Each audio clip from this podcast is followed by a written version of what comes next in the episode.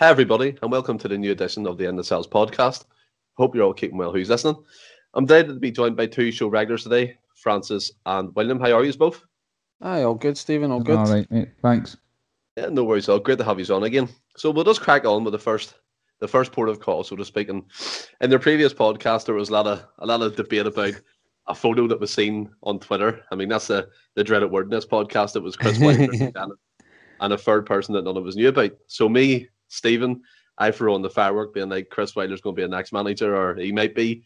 But again, we've seen the next thing come up. It was literally a day after that podcast was released that Eddie Howe is meant to be closer and closer to the Celtic job, and he's piecing together his backroom team.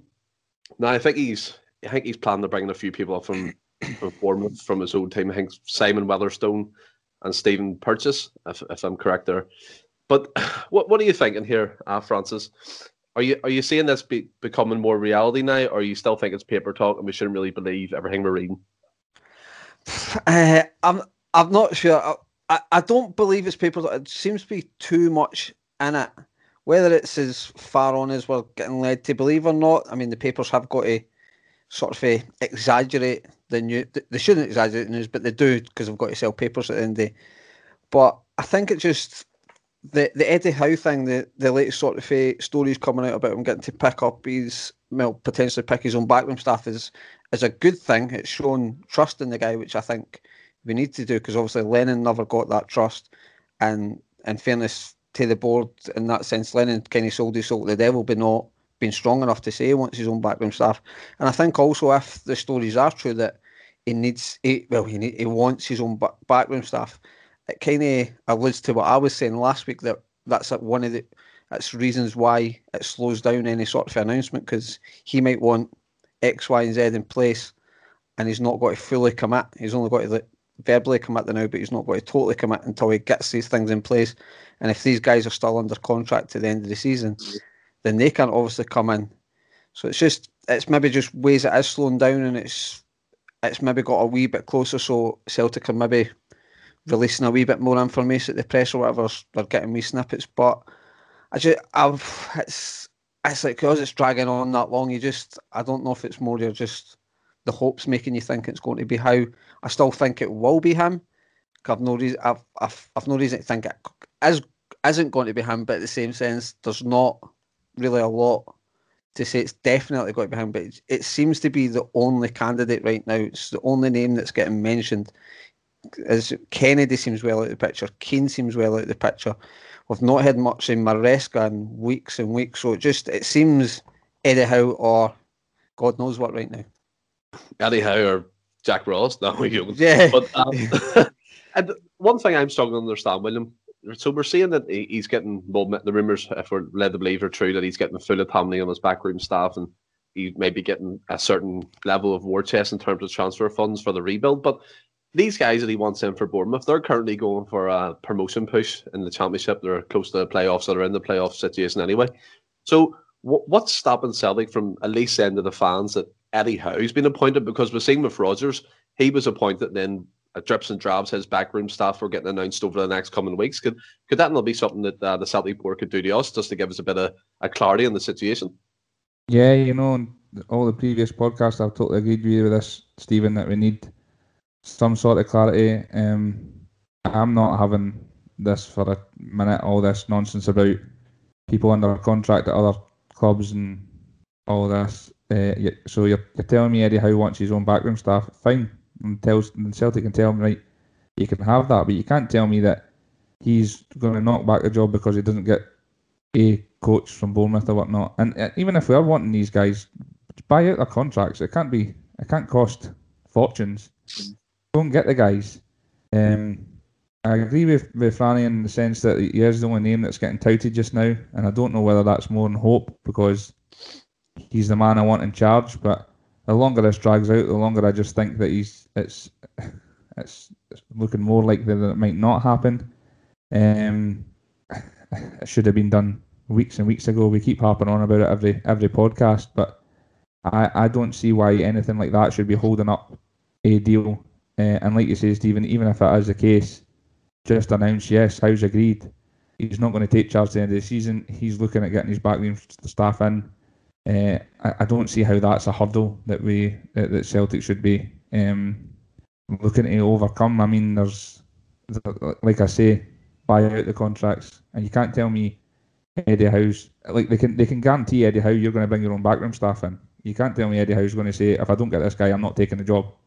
There's going to be other guys there. There's plenty of people he's worked with, and like he can build relationships again. I know we're probably going to touch on Kennedy later, but if the rumours are true and he is getting his backroom staff, I think that's great, because I think in the past Celtic have sort of forced upon this whole when these guys come in, they need to have a Celtic man that knows ins and outs of the game, but that's not necessarily been the case recently. Obviously, Lennon was forced his hand with his backroom staff recently.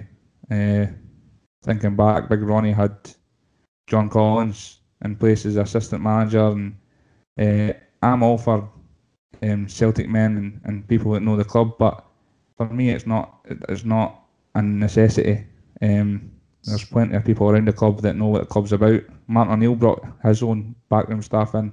Rodgers brought his own. I know he had Kennedy as a first-team coach, but he brought in Duff and his assistant as well. I don't think it's a necessity. So, for me, I think that's all nonsense. It's and I've no idea what's holding up. But again, just stick to the back teeth. It's all just, as Ross says, it's all just conjecture. We're absolutely clueless, in the dark as usual, and everything that comes up, I'm sick of seeing 100 different rumours each day.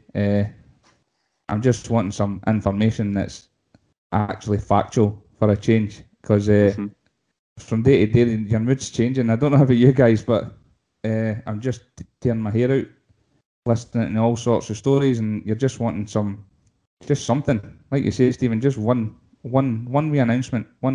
I've been watching recently, there's been their Sheffield United just came out. I know they decided they were going to keep Heckingbottom in charge at the end of the season. They've just came out today and said, we've got a 5-man shortlist for the new manager's job. Heckingbottom is one of them. They said he's done a good job and he's interim term. We've got a 5-man shortlist. We're looking at it now. Bang, statement done. We know they're working behind the scenes. There's Bayern just got their man from Leipzig. Leipzig, I've literally 72 hours later, and I know Salzburg are an affiliate club of Leipzig, but this is what I've talked about in previous podcasts, where the boards that they're paid fortunes.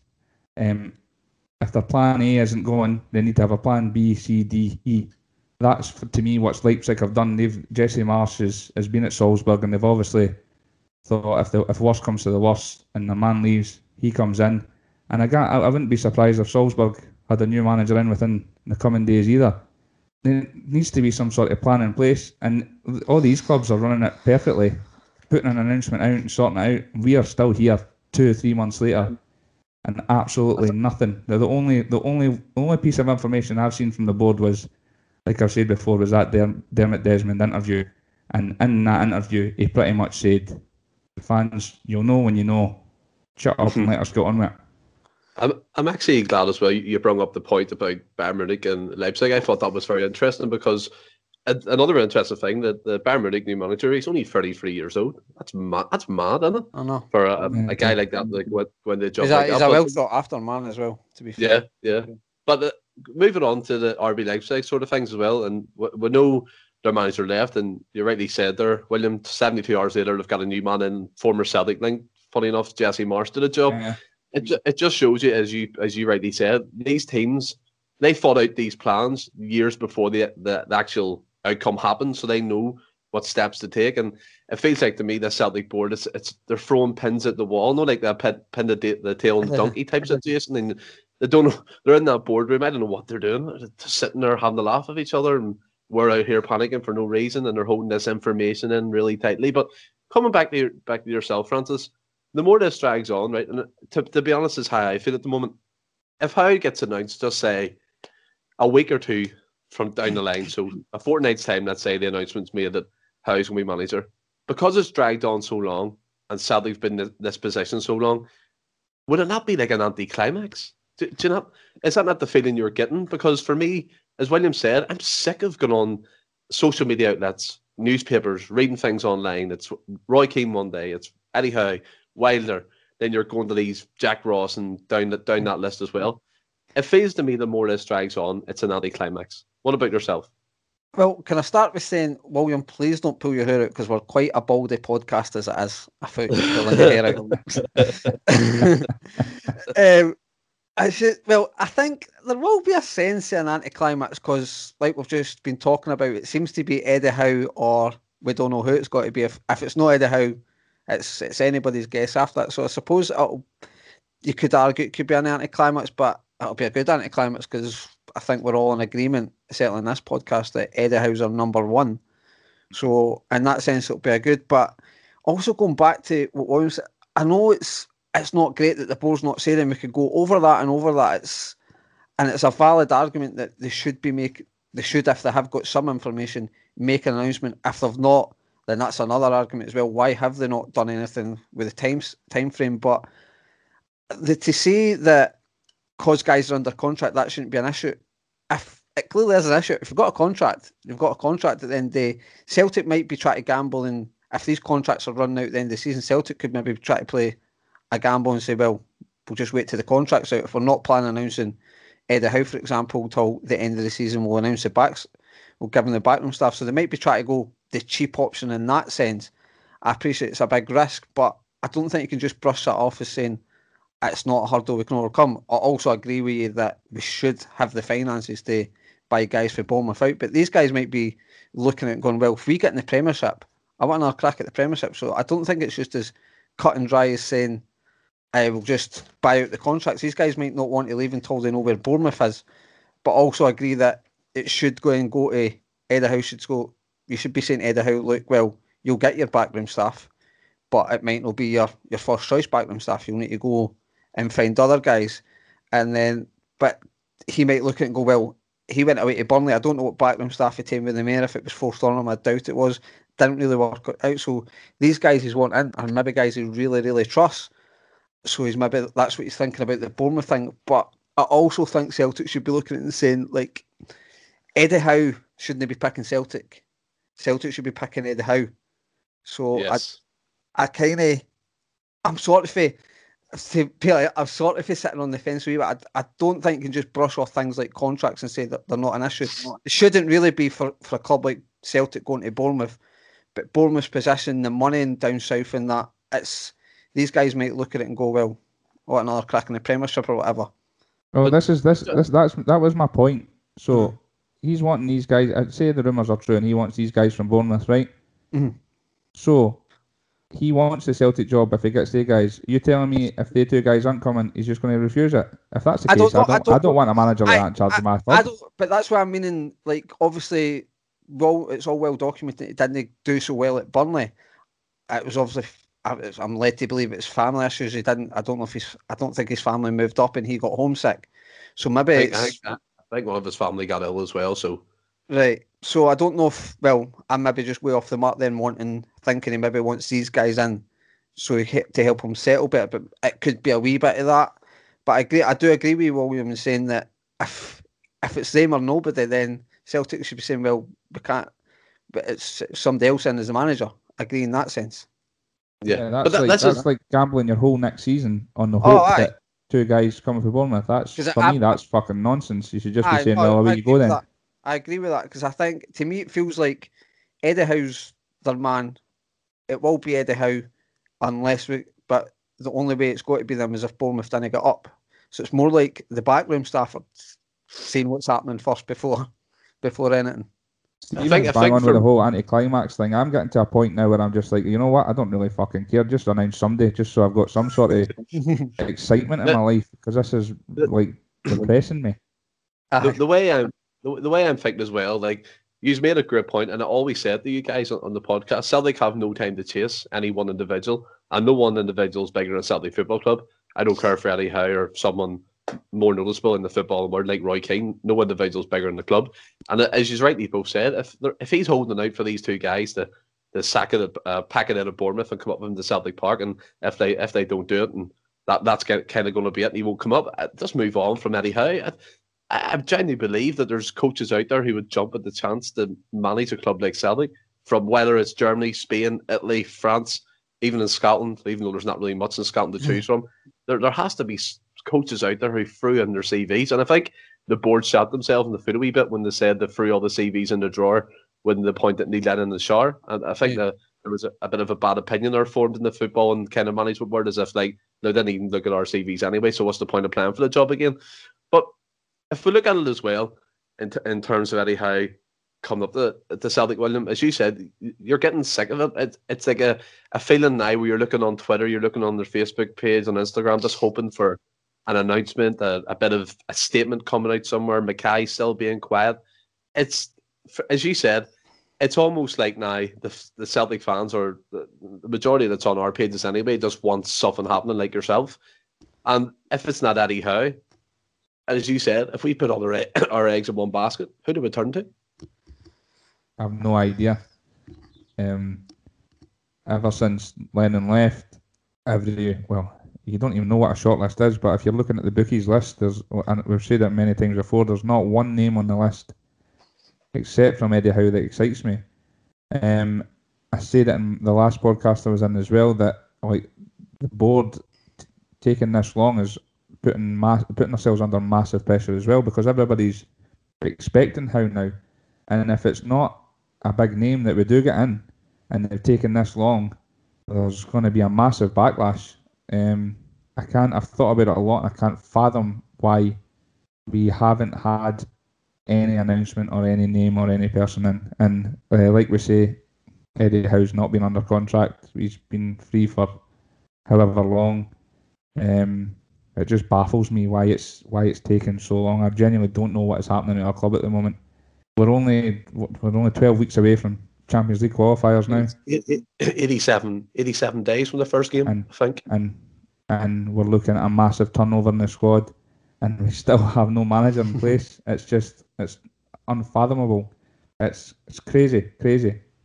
Well, we do know one man who might be staying in a position of Celtic, if we're led to believe some paper talk today and rumours circulating around social media.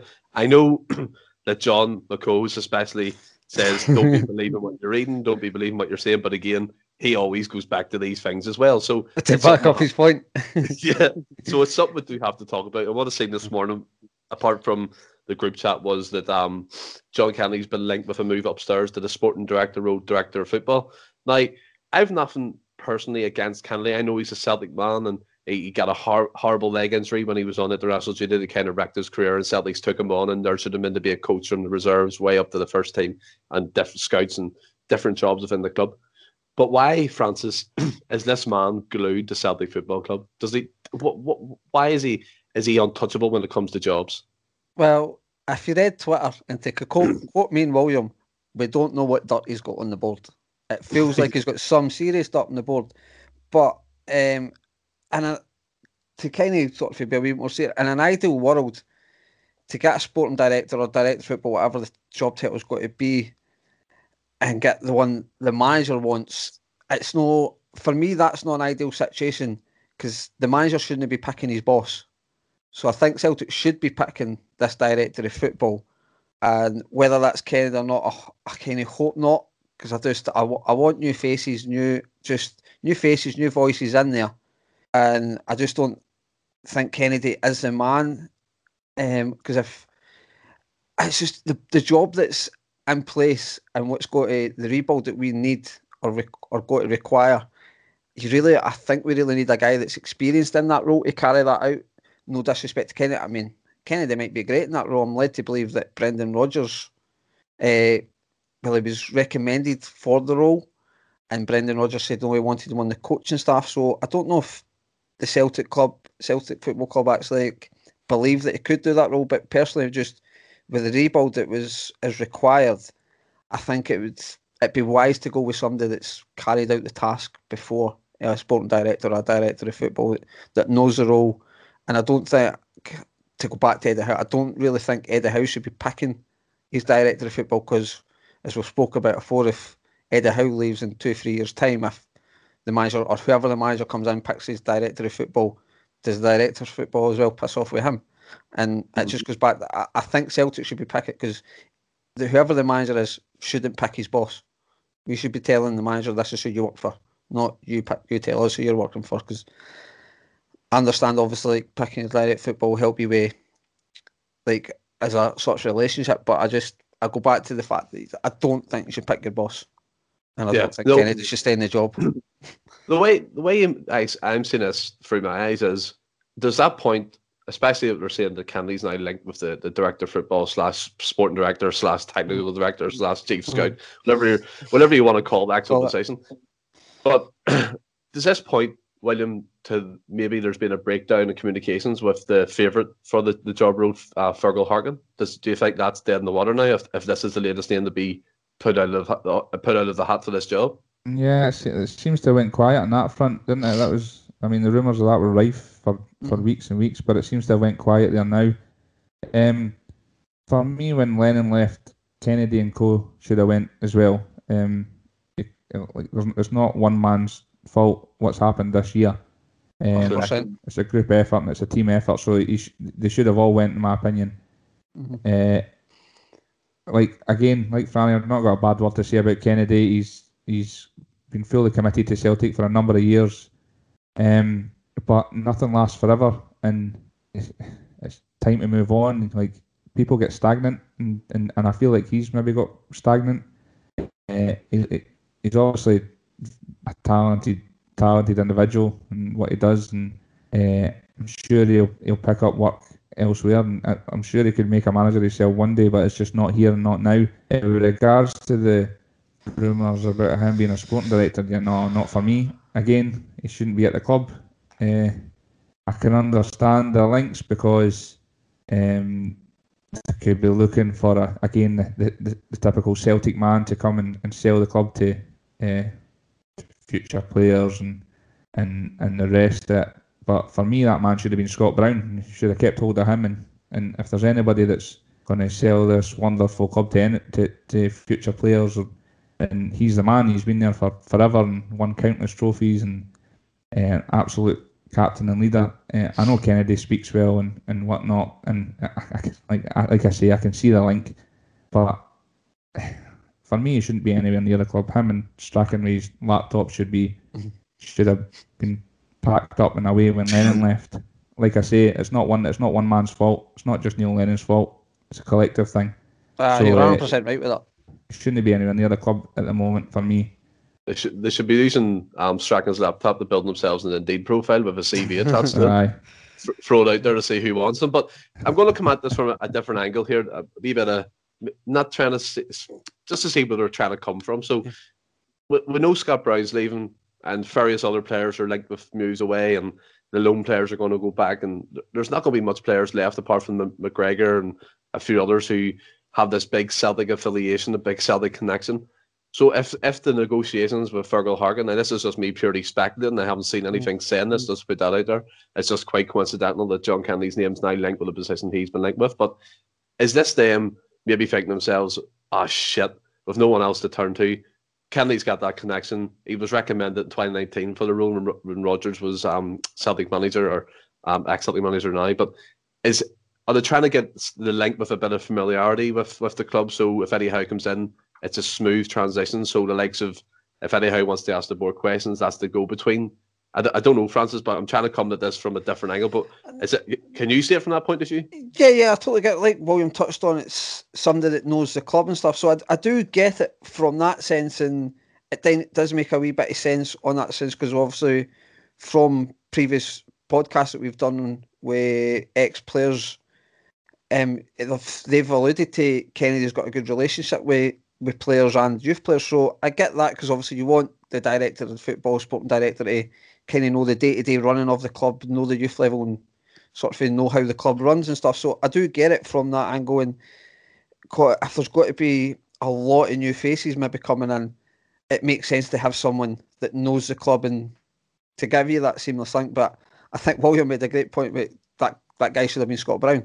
I think Kennedy should have been away, but I do, to just kind of talk about your point and that, and not give my point of view whether Kennedy should be there or not, I think it should be. I do understand why you would keep somebody like Kennedy, but for me, I'm not against him maybe staying for a year, but not under that title. Maybe use him for that to help integrate folk in. Maybe put him back out of the coaching staff or some sort of maybe, I don't think it would be an ambassador role, but just maybe it is that sort of a meet and greet person. This is how the club runs. This is what we're looking for. Just maybe the wee go between for the new manager and stuff and the rebuild, but just maybe as a year, but try and get a director of football and don't give him the title of director of football, sporting director. Maybe just keep him on some sort of coaching level, but say to him, look, there will be other bits of the role where we want you to integrate folk in.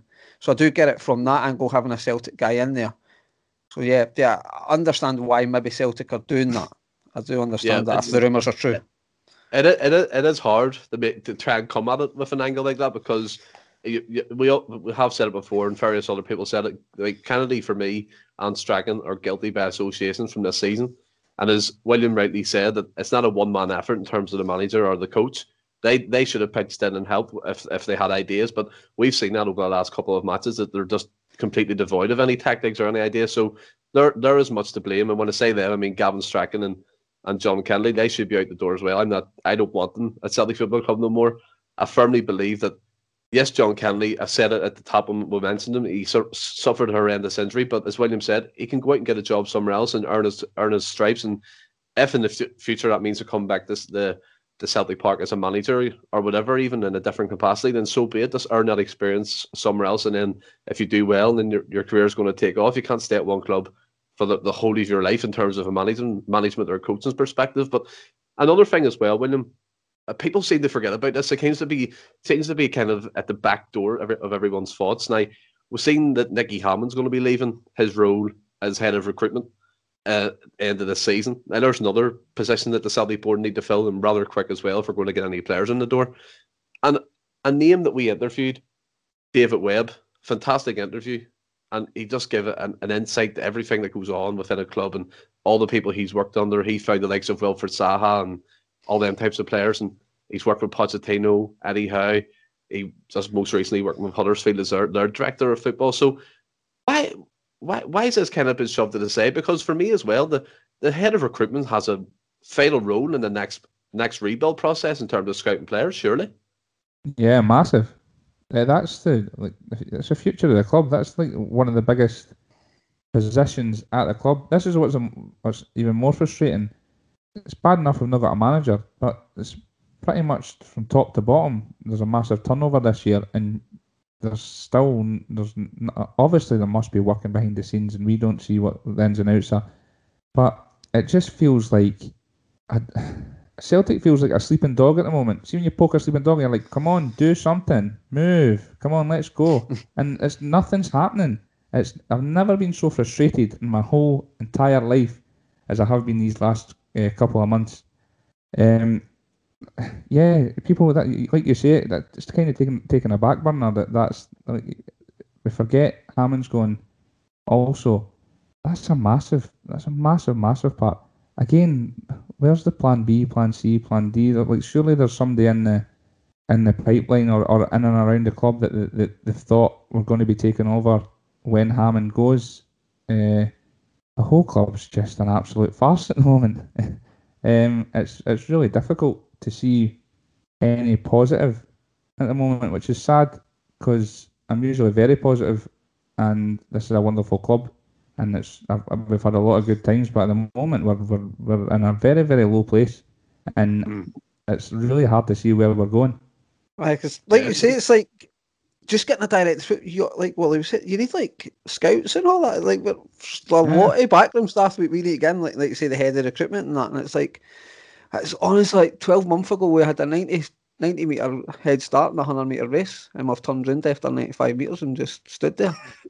Brilliant. See, we should have targets in mind right now to sign before these Champions League qualifiers. We should have scouts out there right now, but.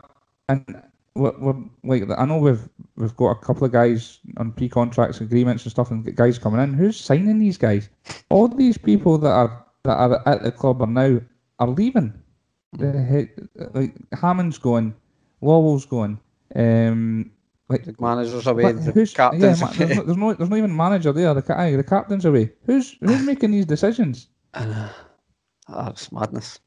Madness when you put it like that. You're so right when you say it's hard to come at it with a positive outlook. You always call me Mr. Negative, and I do really live up to that tag. I have to admit, I always throw in wee curveballs now and then into the chat. And I watched William last week blow his top, which was absolutely hilarious. But I've been blowing my top for 8 weeks. It's just the passion, William. It's a passion. Yeah, it is the passion. It's for the club we all love, as you rightly said, Celtic Football Club. But as we always say, I think what we've seen this year, fan media and different outlets, different podcasts, alternative media, fanzines, and certain websites and stuff are really taking off because the Celtic fans are looking for a different angle to look at things and approach different situations. And the stuff coming out of Celtic Park at the moment is quite just happy birthdays and on this day, Scott Brown scored a screamer and that type of thing. So I think fan media and podcasts really took off. And I was quite interested. I watched a 2 hour long live show on the Celtic State of Mind channel. Shout out to them guys. They had on the Celtic Trust and Celtic Shared. They basically, I'm not going to pretend to know a lot about it because I just know what I know from last night, and I'll do it as best as I can here. So the Celtic Trust is basically formed to try and give the fans a better say on how the clubs run in terms of shares, because there's tons of sleeping shares in the 90s that haven't been kind of took up. They're in the process of trying to find them, convert them into shares in the Celtic Football Club. You can also go on the Celtic Trust website to sign up in terms of subscription basis, which the subscription collectively goes to buying shares in the Celtic Football Club.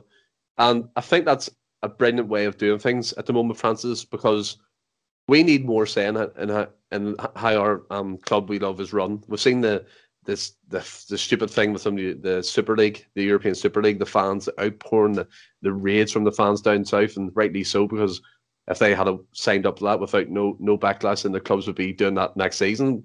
And I think fans forget the part that they actually have and the how their clubs run and how what should be going on within their club. Like, what's your opinion on the whole share issue thing? Because another idea that they were floating around as well was, if Celtic fans are looking refunds, they've said that the Celtic Trust have approached Celtic Football Club and said, instead of a cash refund, convert the cash into shares and give it to the supporters. Is that something that you like the idea of in terms of getting shares into the club? I'm not against it, but I'm cautious. Similarly to you, Stephen, I'm not going to pretend I know the total ins and outs of how it's going to work financially and all that. So I would really need to know that, for like how the financial side of it works. And that, for example, say Celtic had to raise £15 million, just as a figure to chuck out there. Is that on the fans to then come up with that money? Or who's coming up with that money? I mean, I know it's a model that they use in Germany and Spain, and I believe in Germany it's 51% owned by the fact that these fan bases, and the other 49% is whoever. It's broke up. So yeah, the fans are the majority shareholders, but ultimately they're not making.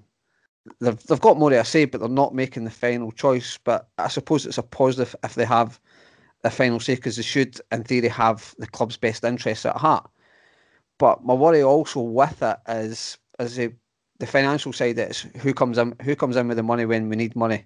Could the other 49% say, well, so use technically on the club, use over the bigger share.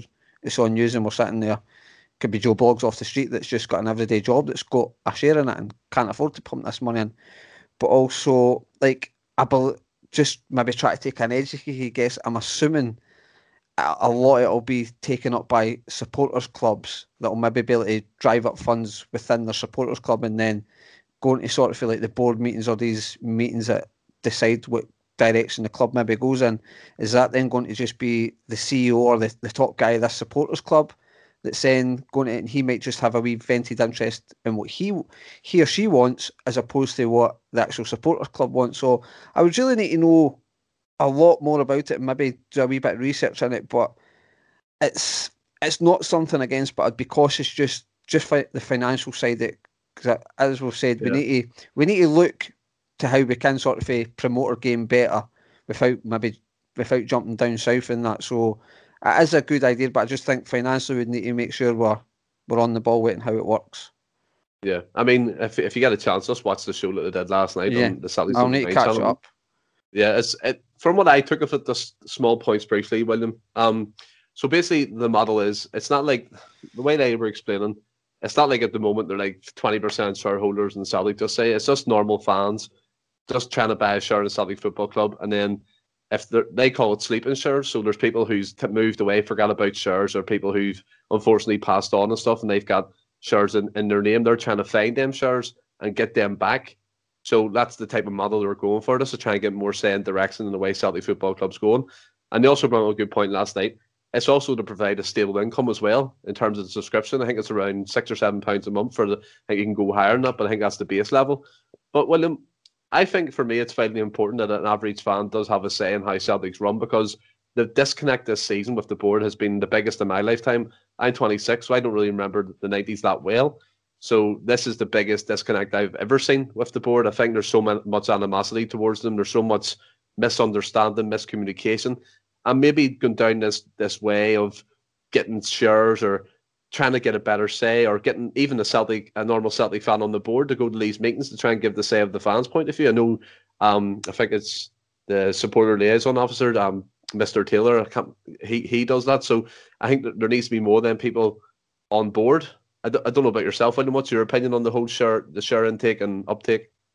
Yeah, again, I'm not as clued up, but this season has shown more than ever that football without fans is nothing. It's pretty pointless going on if you've not got the fans. That's what it's all about. That's what football's all about.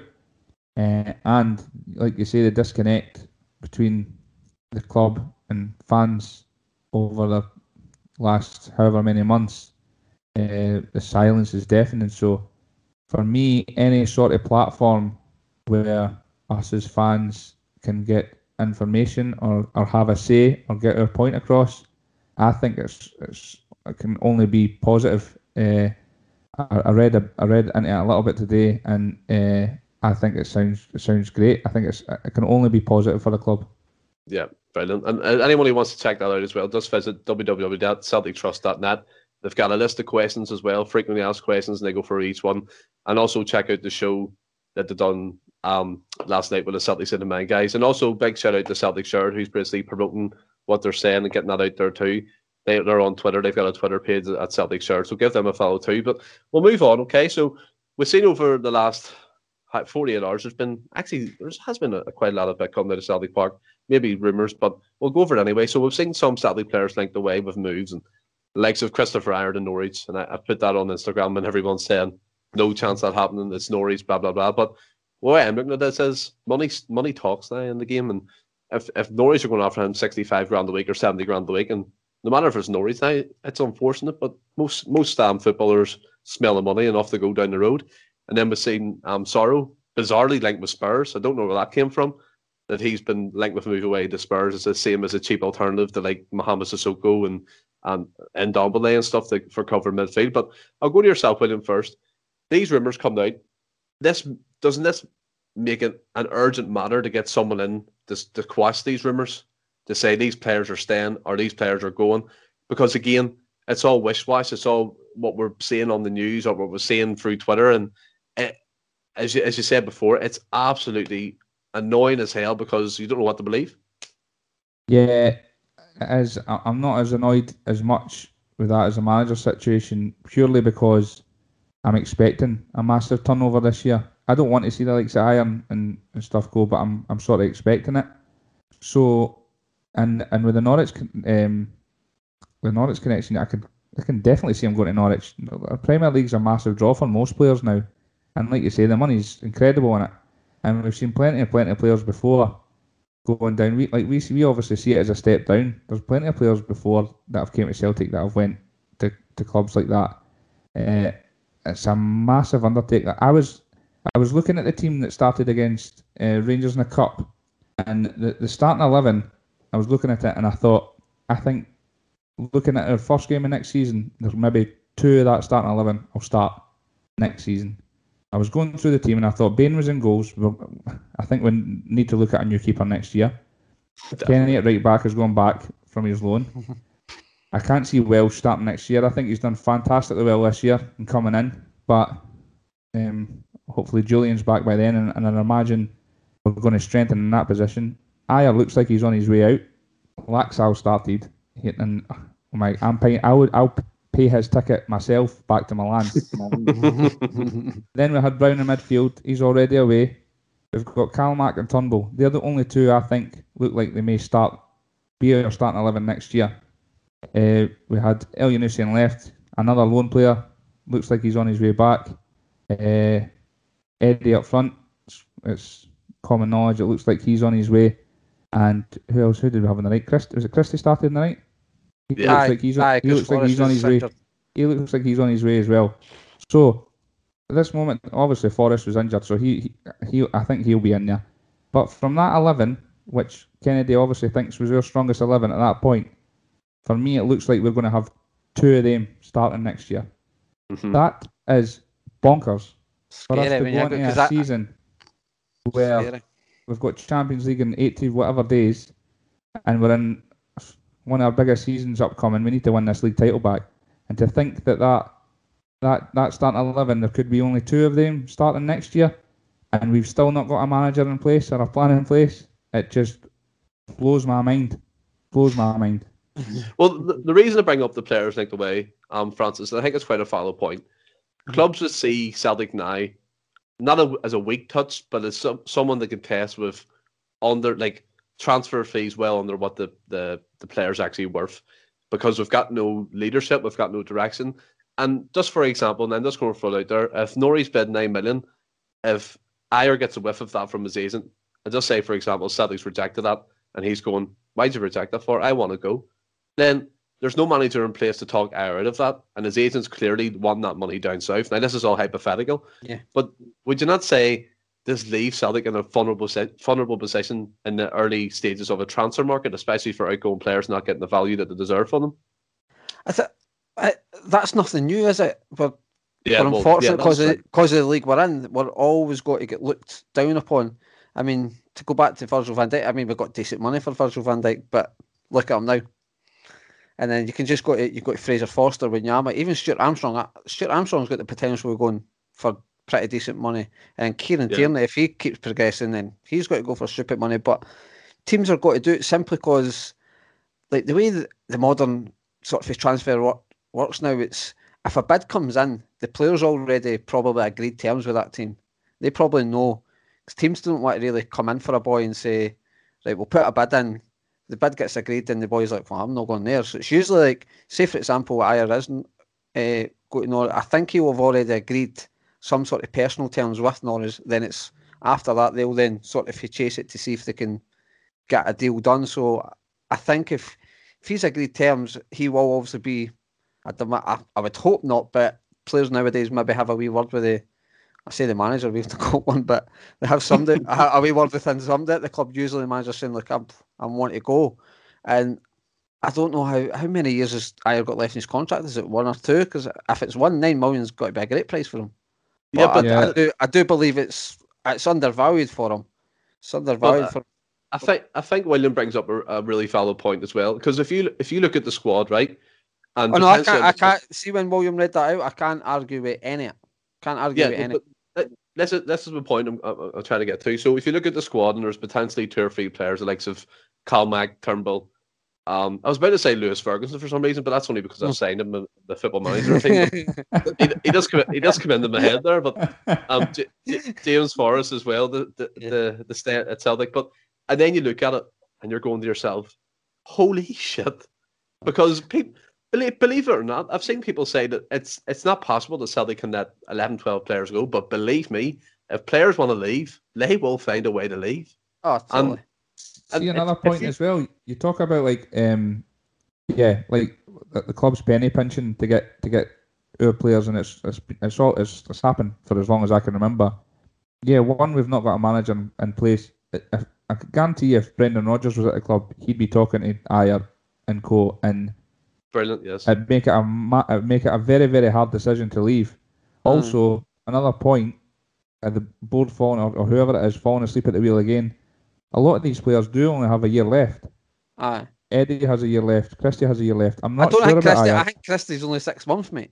Because it's in January. I've seen that. So we actually be losing him technically for nothing. So I hope so. These clubs are. So these clubs are going to come in, try and penny pinch, and if we say no, they'll just say, okay, we'll speak to them in 6 months. Aye. Exactly what we did with did we not do similar with Turnbull? I think, I know his contract wasn't ending, but it was the whole injury situation, and we were like, well, we'll tell you what, we'll come back in 6 months and just offer you less, and we'll get him. And again, these are all assets, Eddie and all that. We should have tried to get them on another year extension, or you know what I mean, before. Just maybe say to him, it's that season going, here's an extra $10,000 on your wages, we'll still sell you next year, but it's given us 2 years to kind of bump your price up. I agree with that. Either that or have a look. I know we were going into that 10 season. Hindsight's a wonderful thing, but looking at it and going, he's going to go for pennies next year. We need to get shot and bring somebody else in. And then go get your number one like that, Ivan Toney. So we're like, we feel like there is going to be a massive turnover this year, but it would soften the blow a bit if we're getting money for these guys. But it looks like we're going to get pennies for them. I think you actually bring up a good point in terms of if we had a manager in place, the likes of Eddie Howe, for example. He could speak to these players at the moment and say, look, this is our plan or vision for next season. But if you go back weeks ago when Scott Brown announced he was leaving Celtic, he actually said one of the main reasons he made that decision was because there was no clarity on who the manager was going to be next season. And I find that astonishing. And I know before I've said I wouldn't be too sad to see Scott Brown leave, and I'm still of that opinion, but I do respect the guy. And he's been our captain for all these years, all these wonderful years, and he's a club icon in my eyes. But for the club captain to come out and say that one of the reasons he's leaving Celtic is because of the lack of clarity, that was a big red flag for me that they're not even informed. I realised that comment surprised me in the sense that I'm surprised it became public knowledge. That was one of the reasons he left, that he actually decided to make that public. You can't tell me he's the only one in the dressing room that's feeling that way. No, I'm not saying that. I'm meaning just more... the guy that gave us 14 years, this is not a dig at Brown by any chance. I think it's an actual brave move for him, and kudos to him for doing that. I was actually surprised at that statement. I think it was a comment of a fan. Dismay at what's happening at the moment. I wasn't disappointed in the comment. No, I was disappointed, but not at Scott Brown. I think the reason bringing that up, I'm not saying I was disappointed in him saying that. I'm saying him saying that, for me, that if you're thinking of anyone in the club, regardless of the manager, he should be told what the next steps are. 100%. For him to come out and say that's mad. It was almost like, as well, maybe subconsciously he was trying to give the board a kick up the arse and maybe get them in the gear, but that didn't happen as well. It doesn't look like it has. Yeah, and just to touch upon before we move on to the game at the weekend, the rebuild. I know people are that word's going to be. It will have to be what do you call that? They're patented. It'll have to be give that to Celtic fans because the amount of times we're saying it at the moment. But it's mad, the rebuild. Weeks, if you hadn't a manager in place when Lenny left after a couple of weeks, maybe you could say, yes, the new guy's in, he's going to assess the squad, and maybe it won't be as bad. But as William said now, and I titled it in our group chat, it's more than bricks. It's a whole housing estate now we'll have to build, because you're struggling to get a 5-a-side team out of the players who could potentially beat our next season, Francis. So just quickly, going into these Champions League qualifiers in 80, 86 days, 87 days, whatever it is, have you any confidence at all? No. Simple as that, no. Just kind of, because of the lack of clarity, and I know I've tried to sort of argue against you on that, but I mean, you can only argue it to an extent. I don't know how any Celtic fan can honestly answer that question and say, yes, I'm confident going out. I mean, even when, like, going previous seasons when we've been in a better situation, we're always gambling.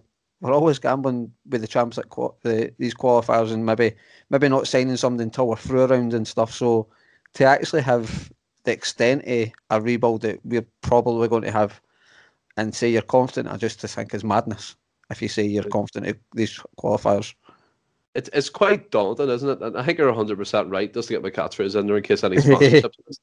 But I think as well that you're looking at the playing squad, the playing staff. It's just a massive upheaval, and we always said, we go back to the first podcast we done in the Celts, and me and John were speaking about it even then. The bricks, the plans, the steps should have been in place well before Christmas, William. And you're looking at this now, and even as a season, if you're going to renew your season ticket, and there's no manager being announced. And why would you part with the best part of £600 for a dodgy £90 stream and a playing squad that's going to be decimated next season? Yeah, I don't know how to answer that question because I don't know why anybody would. Obviously, they're like, we're going to because we love this club, and it doesn't matter where we are, we're going to support them. But like I touched upon earlier, it's a sad state we're in at the moment, and it's not a massive squad we've got either. I think that's one of the reasons we've kind of stuck with the same personnel all season, because we've no, like, if we're taking somebody out the team, there's not really much there to replace. So when these guys do go out, we've not even got a second string squad to put in their place in the meantime. Massive overhaul, massive turnover. The Euros is just around the corner. So to get, say for argument's sake, it is only 2 or 3 for that starting 11 at play. To get the rest of the squad in to gel when the core of our team that is staying looks like they're going to be at the Euros also. How in the hell are we going to have time to get a team together, to get a manager to stamp his own philosophy, to get the team in the mind frame of how he wants things to work, for us to go into a Champions League qualifier prepared? It's not possible. It's not going to happen. I think we're going to have to keep our fingers crossed and hope we get a decent draw and scramble through the first round or so and then take it from there. But at the moment, looking ahead, clarity is the word. We've not got any of it. It's not looking good at the moment. I know it sounds a bit all doom and gloom, but we just say it like it is, and that's how the feeling is around the club at the moment. I think the way you're coming across there, the only thing I really said to you there, William, well summed up. That's how every Celtic fan's feeling at the moment. And yes, we may get accused of being negative or negativity, but again, guys, it's where we are at the moment. I'm not going to paint over any cracks because that's what the Celtic board have been doing with us for years. They've been filling gaps and hoping it works. And yes, over the 9 years it has worked. We've got tremendous success out of it. But this year especially, the lack of planning has been just outrageous. That we've crumbled. We've absolutely crumbled like a biscuit in a cup of tea. You dunk it in, it cracks off, and you get to the bottom of your tea, you're absolutely raising because it tastes stinking. And that's the way we are at the moment. And yeah, You look at it, get into these qualifiers, and you also have to factor in there, William and Francis, there's a pre-season that has to be done somewhere.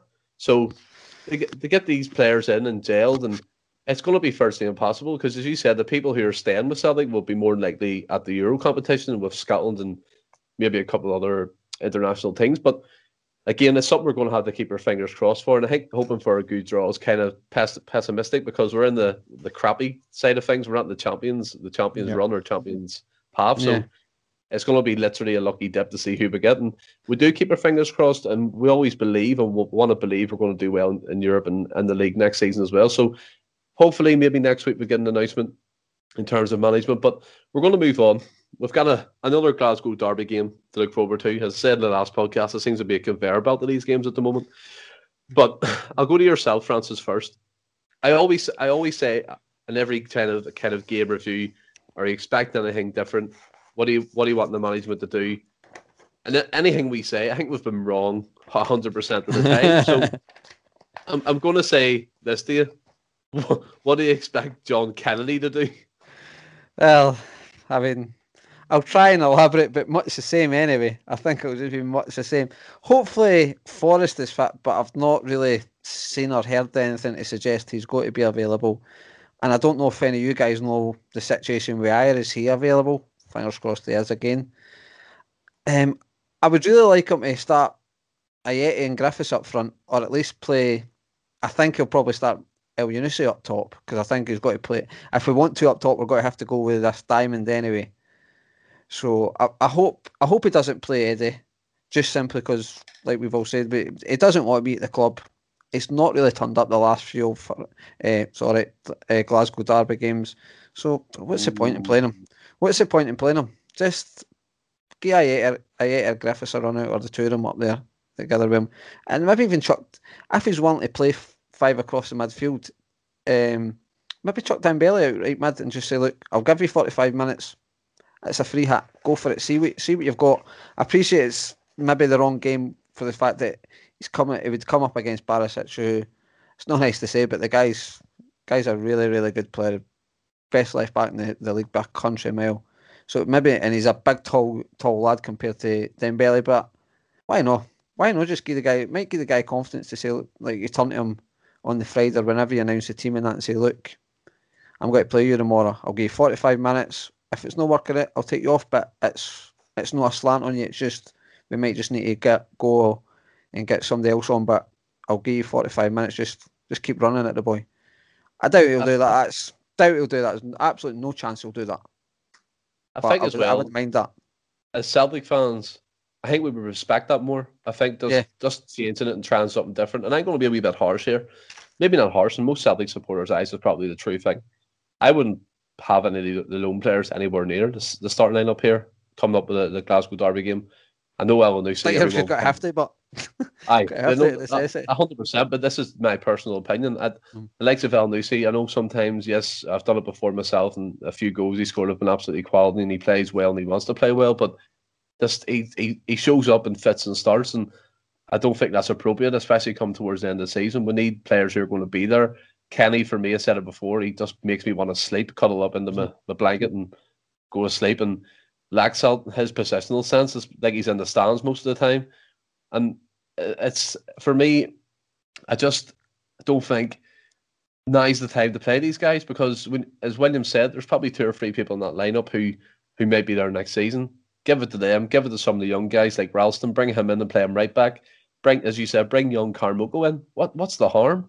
Let's see what the kid's about. I know he's against Barisic, but I'm pretty sure Dembele's going to be intelligent enough and playing under international football of England and Scotland to drift around and pick up possessions away from him and get his space somewhere else in the pitch. And that's what you need, game awareness. And yes, I can see a Yeti coming in. I would like to see Yeti play, and Griffiths, he defies opinion in our group chat. But I'll go to yourself, William, before we go to the lineup predictions. How are you feeling going into this weekend's game? Is it just a bit of it's another game, just get it done and wait till the end of the season, or is it pumped up, blood going? Well, I'm a barrel of laughs tonight, but no, not really. It's probably the least pumped up I've felt for a Glasgow derby in a long, long, long time. It's not really a dead rubber, is it? We need to make sure we get rid of this invincible and asterisk nonsense. So we do need it. It's massive for us. We still need the win, but yeah, it's kind of a bit flat. Again, that's, for me, it's we've not got the fans. The last two derbies I've watched, they've been like training matches. The last league game, the first half we came out firing. Second half, I honestly thought I was watching a training match. And if there was fans in the stadium, they wouldn't be allowing that. If I'm being completely honest, I think it's just going to be much the same. Chances created, very little taken, maybe a sucker punching at the other end. Doom and gloom from Mr. Dobbin tonight. To be fair, I can't say anything but a negative result from. But I think we need to. I sound stupid. I think we really need to try our best to get a positive result, just to lay down some sort of marker for next season. I appreciate, like we said, a lot of the players are not going to be there, but if you can just maybe put a good, decent display in, get a good result, like get a win. It maybe just puts a wee marker down for next season. Fingers crossed, but like William, I don't see anything but a negative shot. Maybe get a draw, but I don't see it. Saying all that, like the squad is like the squad as it has been all season is more than capable of beating any team in that league easily. Yeah, they've just not shown it this year, and when you're seeing that consistently, confidence is obviously going to go, and it's not just going in fans, it's obviously going on at a club. But to touch on these guys that are leaving, I see if he is going to play them. Why? You should be sitting them down and saying, listen, if you're off, this is one of the biggest games in world football. All the eyes are going to be on us this weekend. Show what you're made of and win your move. Mm-hmm. But I agree with both yous. I wouldn't play any of them. Eddie would be getting dropped for me. Kenny could get dropped. The whole lot could get dropped, to be honest with you. I would like to see Sorrow in there. I'd love to see Griffiths and Ayeti, but I've seen a lot of people screaming out for it. I think they would work well together. Ayeti, for me, I've said it before, Gary Hooper type, 6-yard box. The amount of chances we've created this season that haven't been taken, I think he would be putting someone away. And you can't tell me, for example, in that last derby game, that El Yunusi chance or the penalty, Griffiths isn't putting both of them away. Well, Griffiths probably wouldn't have, because Eddie would have been. Eddie stole it off him. Eddie stole it off him, so Griffiths never got a sniff at it. I don't necessarily think that we're being negative. I said before, it's just the reality of the situation we find ourselves in, and I said it numerous times. I hate talking like this. I hate seeing where the results are going to come from, because, as William rightly said, a squad on paper only should be beating any team in that league quite comfortably, but as you rightly said as well, the confidence takes a hit, and if you're not getting results, then the players' heads are going to go down. And in terms of the players who want them to win their move, that's where I think if we had a top coach and a top manager in just at this moment to psych them up and say, look, I'm as a manager, I'm only in the door, and I appreciate that you're looking for a move, but you go out there, you give your best, you play for the club, and you'll get that move. Just a wee bit of motivation. I think the players lack it, especially if they're looking across to the dugout and they're seeing the same old faces associated with the shambles we've seen this season. I think that's another part of it as well, on the players' point of view, and that's not to stick up to them, because they've been a joke themselves, and the likes of Edward hasn't showed up, and this lack of effort from everybody. But just to move on, I'll come to yourself, William, first. Now, the lineup prediction.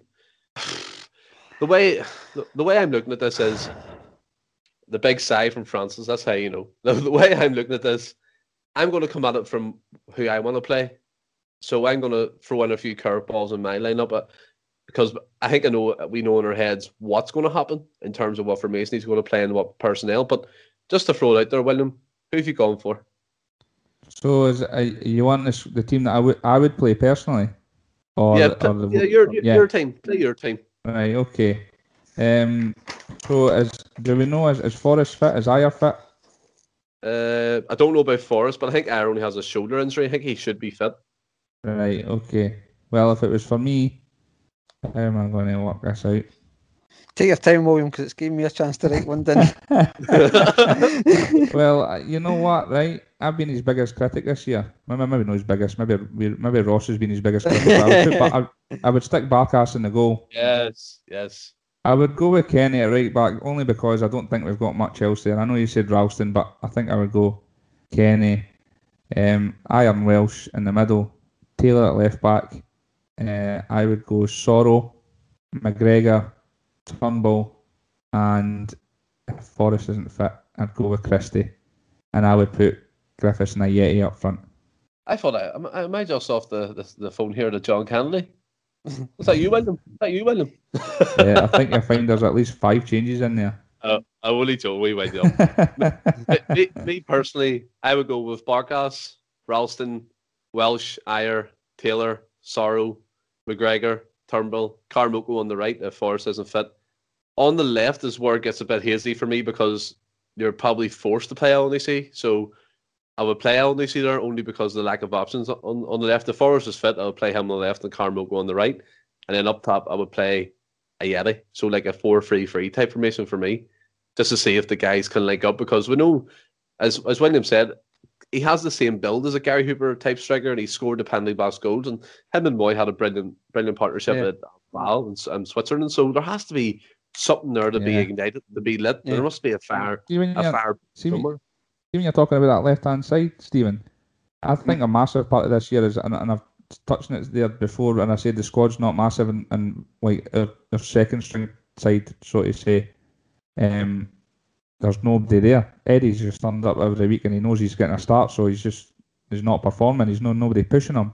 I feel the same in the left with Mo, and I think we made a massive mistake in letting Scott Sinclair go. I think he could have 100%. Been massive this season for us. And we've not had anybody out there. We talk about the width. I think with the fullbacks as well. Sorry, Stephen. I think Scott Sinclair is pressing the second top goal scorer. I think he's having a decent season. Like, I think he's having a very good season, to be fair. What were you going to say there? I'm a fan of Taylor. I like Taylor at left back, but he's not. he's not a winger. He can't beat a man. And I always thought Tierney worked well with Sinclair because of the movement, and Tierney could overlap. I think Taylor needs that. And I think somebody like that would have been perfect for him as well, for us to get more width. But obviously hindsight's a wonderful thing. And I know he had a massive contract and they wanted him off the wage bill, and Lennon didn't fancy him. But just when you say that there, and I think we're lacking depth. I think somebody like Sinclair could have flourished in a season like this, especially with our lack of goals and how good a finisher he is. Yeah, good point. That's a pretty valid point, to be fair. I think most of us have not forgot about Scott Sinclair, but he kind of fell off the radar. But on the left, when he played, he was frightening sometimes. And as you said, he linked up well with Tierney in the movement because he always cut inside and he had a bit of pace, a bit of whip about him as well. So, yeah, hindsight is a wonderful thing. But again, it's what we have to deal with in the here and now, and it's unfortunate, but it's where we are. But what about yourself, Francis? What have you gone for in your lineup? Well, who I would like to start is obviously I'm with you, Stephen. I'm not saying I like Barkas, but I feel there's something in there, so I'll put Barkas in. Kenny, Ayer, Welsh, Taylor. I think you're Barkas's agent, by the way. I meant in this podcast you're bigging him up. Are you trying to get him a big move? I'm getting him back. I'm getting him back to Athens on loan, if you believe the papers.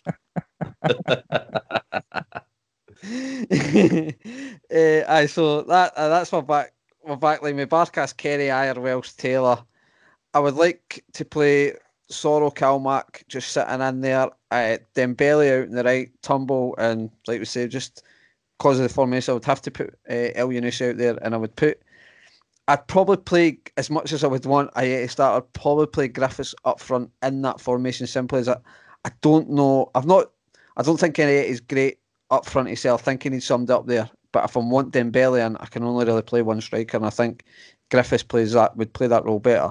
But I know that team's got to be miles off of what Kennedy will actually put out. Yeah. Well, it's our preferences. I just wanted to do it that way because it's just a wee bit of difference in our opinions and stuff. And I think we can all see that we do want change, and every Celtic fan probably listening wants that change, wants to see something from different members of the team. And let's see if we get that on Sunday against them across the city, but as we all probably know, it'll be the same old. But to move on to some brighter prospects, we'll go to the score predictions. Better not ask mine then. As you're laughing, I'll go to you first. I've went to 1 Rangers. Oh, no way. It's just simply because I think the team you'll put out will be much as what we've seen, and that team's just not been clinical enough. So I think I'm actually being generous and giving us a goal, I think. Fair enough. I mean, we're going to get so much hate. No, we're joking. What about yourself? William, what have you gone for? I'm not going to have his harsh thing as Tony did the other night and say that Rangers are woeful. Like, they're obviously a decent side and done well this year. But they've not looked the best since punching the title, and we keep making chances. We can't keep giving them up. I'm going to go for a 2-1 win, and I'm hoping he gives Griffiths time on the pitch, because fit or not fit, give him an hour. He showed it at Aberdeen. Eddie's not scoring that goal or that chance that he scored, and I guarantee that half the chances that were made in previous games, if Griffiths is there in the box, he's putting it away. I'm going to go for Griffiths to score the winner 2-1. So my only concern with the game is now they're out the cup, and they maybe got to come a wee bit. They've not got that distraction of the cup now, so I'm hoping miles off. Maybe I'm trying the whole reverse psychology thing now. Maybe Rangers will turn in a stinker again. Maybe we should do this in Johnston. How about this? What about Barkas goes up in the last minute, scores the winner? Well, I'll not be flipping John Joe Kenny, because he doesn't ken how to go forward. I've went with, like, I'm going with one each. Going to go score draw. Share the spoils. And look, we're hearing this invincible tag from them. They're not invincible. We've done the invincible season, the travel. We've done the invincible travel. They're doing a third of what we've done. A third of it. Do you know what I mean? So I think it's just that just puts into perspective how well we done, like the massive thing. Because take that, as horrible as it is, take nothing away from it. if they potentially go a league campaign invincible, that's a great feat. That's a great achievement. But to actually go a full domestic campaign undefeated and clean up, which obviously results in cleaning up in the trophies, every trophy available, then that's frightening. It's absolutely, and it just seems to be, I think, I'm not saying Rangers' invincible asterisk season is glossing over it, but I think the media are sort of try to put a wee bit of a dampener on what Celtic's achieved, with just Rangers going potentially through a league campaign invincible. Well, if you look at it, they've barely mentioned the fact that just literally in December there last year we completed the quadruple treble. So that's been kind of left to the side. I've heard basically zero news coverage of that from anywhere since it happened. I know. But that's the biggest thing for that as well. Like it's astounding that Celtic have done that. It's like Leicester City winning the Premier League, absolute bonkers. See, for Celtic to win 12 domestic trophies on the trot, it is unbelievable. Like, and the fact that you've said it there, it seems to be because since Rodgers came in, it's like, oh, because the norm, Celtic win everything. I think it's been proven this year. Like, as much as we hate to see it, the Rangers have been far and away the best team in Scotland this year, and they've only won the league. They've not won any other trophies. So it shows you how difficult it is. Not only is it difficult to win a treble, to win four in the trot is absolutely astronomically mind-blowing. And I like you say, it seems like it's just like a run-of-the-mill thing, or Celtic have won everything now. No, this season's shown and proved that how difficult it is to win one. It shows the whole existence of Scottish football. It's. I don't know how many trebles have been done before that. Then there's not many. Two or three of them each, and then we've went and done four in a row. Are you having a laugh? Oh, yeah. It's madness, eh? It's madness, because just to have the actual hunger to keep going.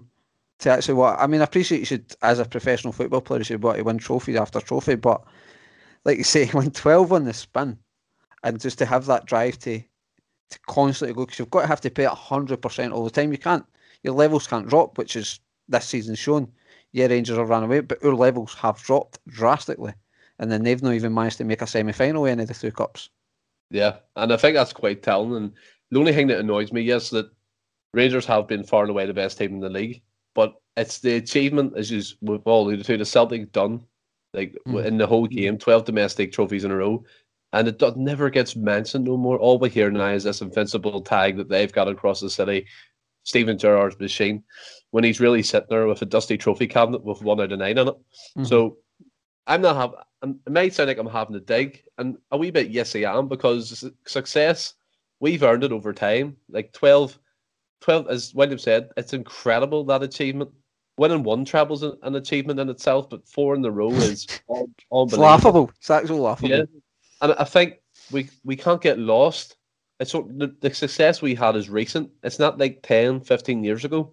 Yeah. We dominated there for 9 years, and I hope as Celtic fans we don't forget. And this season has been horrendous, but it's been the worst season in my lifetime. But again, we've got our fingers crossed, and we've got that hope that we'll be back again soon. We'll be challenging again next season and winning them trophies back and bringing them back home to Celtic Park where they belong. And I think that's a perfect way for myself and us to finish the segment of this show and move on to the brighter side of life. We can all take a deep breath and relax. We're going to move on to the quiz. So we are. And I think this quiz is just a great wee thing to do at the end of the show. Wee bit of humour, wee bit of laughs between all of us as panellists on the Endless Celts podcast. So if you guys are ready, William and Francis will crack on with the first question. Yep. Good to go. Yeah, again, same rules apply. 5 questions. Hit first to free, whatever. Yeah. The only prize is your professional pride, as Celtic call it. So, in which year, just starting off nice and easy, did Celtic win the European Cup? 67. 1967. Francis, for me, that's one to Francis. Should have said 67 and not 1967. Schoolboy. John Hartson was given the Celtic debut against as a substitute against which side? Livingston. Nope. Over to you. The United. One more guess, Francis. Oh, you've asked this before, because my first guess was Dundee United, but that was who he scored his first goals against. Oh! Told you there was going to be a curveball, didn't it? Habs? No, back to you, William, one more. Oh, Jesus Christ. Dundee? No, both wrong. It was Kilmarnock. Because the guy said that Colin Watts said Livingston, you said another plastic pitch. Damn. Yeah. Damn. Which English manager sold Olivier Tébily to Celtic and then in 2002 bought him back from Celtic? Steve Bruce. Yep. That's two to you, Francis. So Bruce had Tébily at Sheffield United and he took him back to Birmingham. Mm. What was the score in the away leg when Celtic played Celta Vigo in the third round? 2-1 to Celta Vigo. Yep. John Hartson with what was the goal scorer for Celtic. So that was basically a whitewash there, William. Did you have your mic on mute by any chance? He's got Rossi's delay. Sorry, guys. I don't know what happened there. My audio went. What was going on? Well, sorry, I was just standing up straight there again because I was just bent over and pumped there. Well, Francis, I mean, well done to you. 3-0, like that's a brilliant victory at Whitewash, and you totally pumped them, as William said. So, guys, fantastic show. Thanks for coming on, William and Francis. Have you enjoyed it? Yeah, good as always. I can't wait till we're talking about more positive things. But just to say, I thought. Do think we're talking out? Come on, jump on the socials and maybe give us another angle to look at it. Maybe we're just not seeing the positives. We welcome as a show people's opinions and we take it on board. And if anyone has a different outlook, feel free to message us and hopefully get you on the show one time. We're gonna have a wee chat about that as well. And just an update, the guys, I know you are looking out for the Endless Celts rewind. The people who are listening, there's been a bit of a delay in that, so that'll be probably available next week. It's just unfortunate that schedules and work schedules and stuff have gotten away, but me and Ryan are getting that quickly resolved, and we'll be hopefully doing that at the beginning of next week and maybe on the weekend, so it'll be available soon. So keep an eye out for that, guys. And until our next podcast will be Tuesday, stay well and keep safe. Hail, hail.